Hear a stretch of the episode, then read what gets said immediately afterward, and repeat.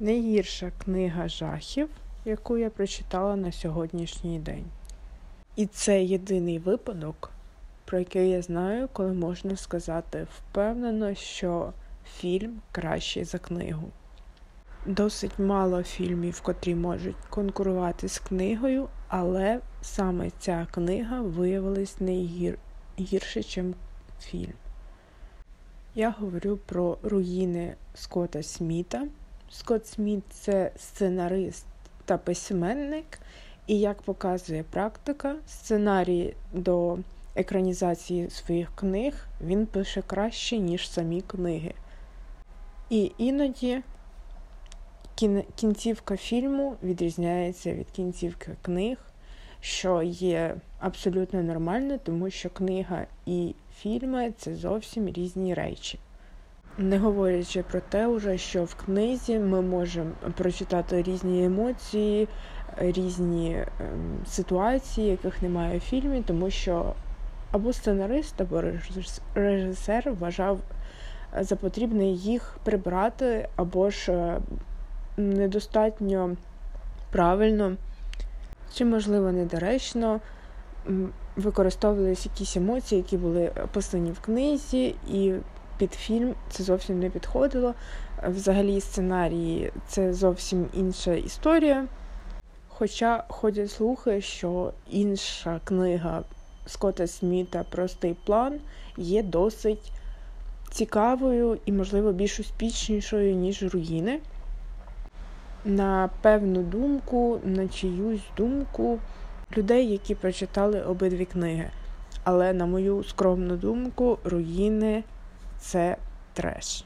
Чому саме треш? Тому що в книзі описується подорож чотирьох друзів, котрі відправились на подорож в свій вільний час, в свою відпустку, грубо кажучи, де вони познайомились з зовсім не, незнайомим. Незнайомою людиною, з незнайомим хлопцем, який розповідав, що у нього пропав брат, і він відправився на його пошуки. І це привело його в це місце, звідки він мав відправитись далі. Але друзі вирішили допомогти з пошуком брата зовсім незнайомій людині, з якою вони познайомились буквально щойно.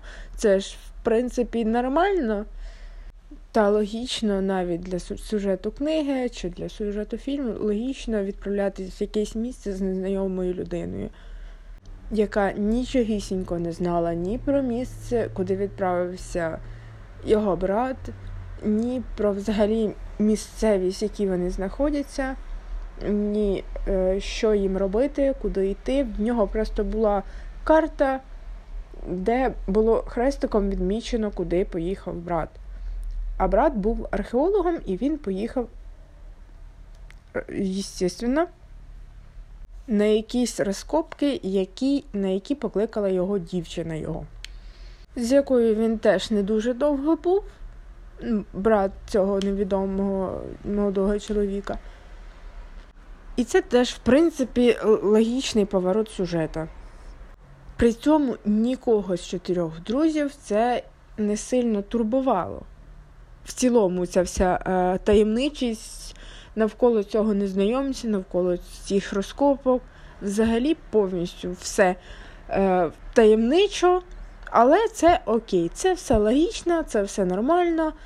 І також ці чотири друзів знайомляться з греком, який також відпочивав там, де й вони, який абсолютно не знав їхньої мови, вони також не знали його мови, але через те, що він був привітний і мав текілу, все у них було добре. Тобто вони один одного ні каплі не розуміли, але це ж ну, нормальна ситуація із життя. Відправлятись з двома невідомими людьми, один з яких не розуміє їх, другий, який не знає, куди вони їдуть, і ці четверо друзів також не знають, куди вони їдуть. Також вони, обдумавши пропозицію поїхати невідомо куди, невідомо з ким, подумали, посиділи, поговорили і вирішили, що вони все ж таки допоможуть йому. і поїхали. Всі казали їм, що краще туди не їхати. Грек, з яким вони познайомились, навіть зробив копію карти і віддав своїм друзям на випадок, якщо вони не повернуться, тому що він хоча б розумів, що він їде з незнайомцями. І довіряй, но провіряй.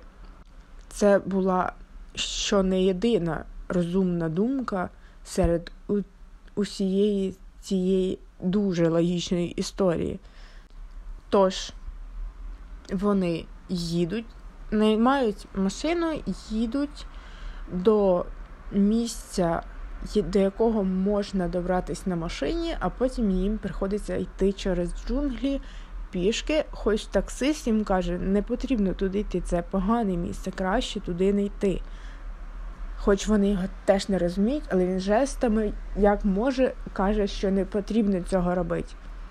Тож, через деякий час е, їхньої подорожі вони, проходячи через джунглі, бачать поселення, поселення, де з ними ніхто не розмовляє. Вони питають дорогу, але їм не відповідають. Вони просто мовчки на них дивляться та спостерігають. Я про жителів селища, вони дивляться на цих туристів і просто спостерігають, що ж вони будуть робити далі. Чи підуть е, в небезпечне місце, чи може просто десь підуть в інше місце, може десь повернуть. Тож вони все ж таки, не звертаючи увагу на дивну поведінку жителів поселення, вони продовжують свій шлях, знову бачать джунглі, але не бачать, як туди пройти. Тобто, якщо е, брат цього незнайомця проходив до своїх розкопок, він десь повинен хоча б був залишити якусь стежечку протоптану чи ще щось. Та ця стежка виявляється захована, тому що вона досить небезпечна. Її намагаються заховати самі жителі поселення, тому що вони, я думаю, скоріш за все, вони вірять в якусь, е, якийсь фатум, в долю, що якщо це станеться, то це станеться. Якщо ніхто не помітить цю стежечку, то добре, всі будуть живі, здорові і не потрібно е, ризикувати нічим життям. І навіть коли вони знаходять цю стежку, їм навіть в голову не приходить, чому ж вона захована. Тільки один е, із них якось через деякий час такий, а чому ж ця стежка була захована? Що відбувається?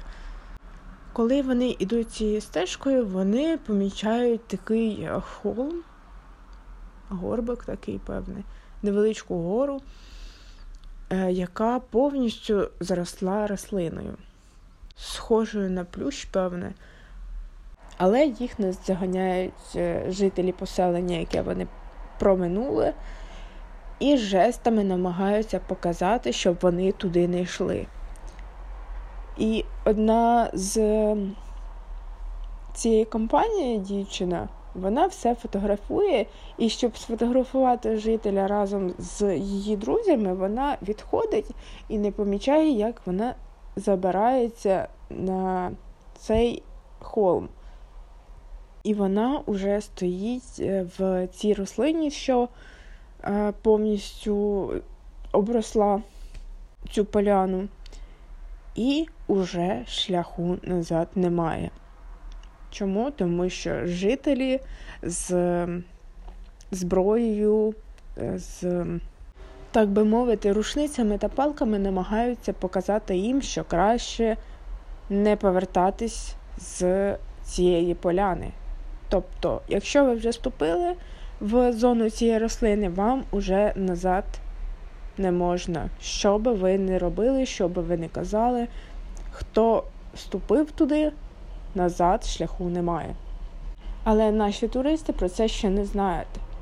Шестеро людей виявляються в жахливому становищі, коли їм не можна повернутися і піти назад. Тут немає брата цього незнайомця, з яким вони нещодавно познайомились. І постійно жити на якомусь ем, в якихось джунглях, де їм можна стояти лише на певному клаптику землі без е, великих запасів, тому що вони думали, ну, максимум на три дня, а може й навіть менше, тому що нам потрібно знайти брата цього незнайомця і повернутися назад. Але, як завжди, є, але. Тож вони вирішують, раз так трапилось, підемо на цей, на цю гору маленьку і почекаємо друзів грека, яким він залишив карту, е, певне зі словами, що якщо його не буде через деякий час, щоб вони пішли його шукати. Почекаємо їх, вони ж повинні прийти за декілька днів. Та вони їх не дочекались. Такий маленький спойлер. Я б навіть сказала, що вони не затримувались е, до, надовго в цій місцині. Вони навіть не затримались на три дні там. В цілому, це дуже короткий роман, новела. Скоріше більш новела, е, в деяких е, джерелах пишеться, що це роман. Тобто, взагалі, не, я не розумію логічного чогось в цій книзі, тому що е, хто не зрозумів або хто не читав, скоріше за все, не розумів, тому що я не пояснила. Але рослина, на яку ступила дівчина з фотоапаратом, була небезпечною, ніби якийсь прибулець, що поселився на землі, або е, диявольські е, селки, як в філософському камні Гаррі Поттера. Тобто ця рослина е, вбивала людей. Вона була досить розумною, але в книзі не описано, звідки вона взялась, її історії, що вона робить, чому е, поселенці так реагують, чи можна взагалі вбити цю рослину, що взагалі відбувається, чому саме так, що це за невідома дівчина, яка покликала брата незнайомця на ці розкопки? Що взагалі відбувається. Є книги, в яких е, умовчування сюжету є досить цікавим самим, самою частиною сюжету. Тобто ти додумуєш якісь певні речі, але щоб просто тобі видали історію, а ти повністю все до неї додумував, це досить нелогічно і, і не досить цікаво. Е, певні речі можна було замовчати, але я думаю, потрібно більше інформації для того, щоб певні речі дійшли якось логічно до тебе, або ти ж зміг вибрати хоч якийсь варіант своєї голови, який тобі більш цікавий, і ти би міг, ну, я думаю, читати з задоволенням, або залишився би якийсь приємний осадок після цього. Мало того, що жахи в цілому це щось незрозуміле, нелогічне. Тому що нелогічно, чому ти йдеш в темний підвал, якщо ти думаєш, що там хтось є.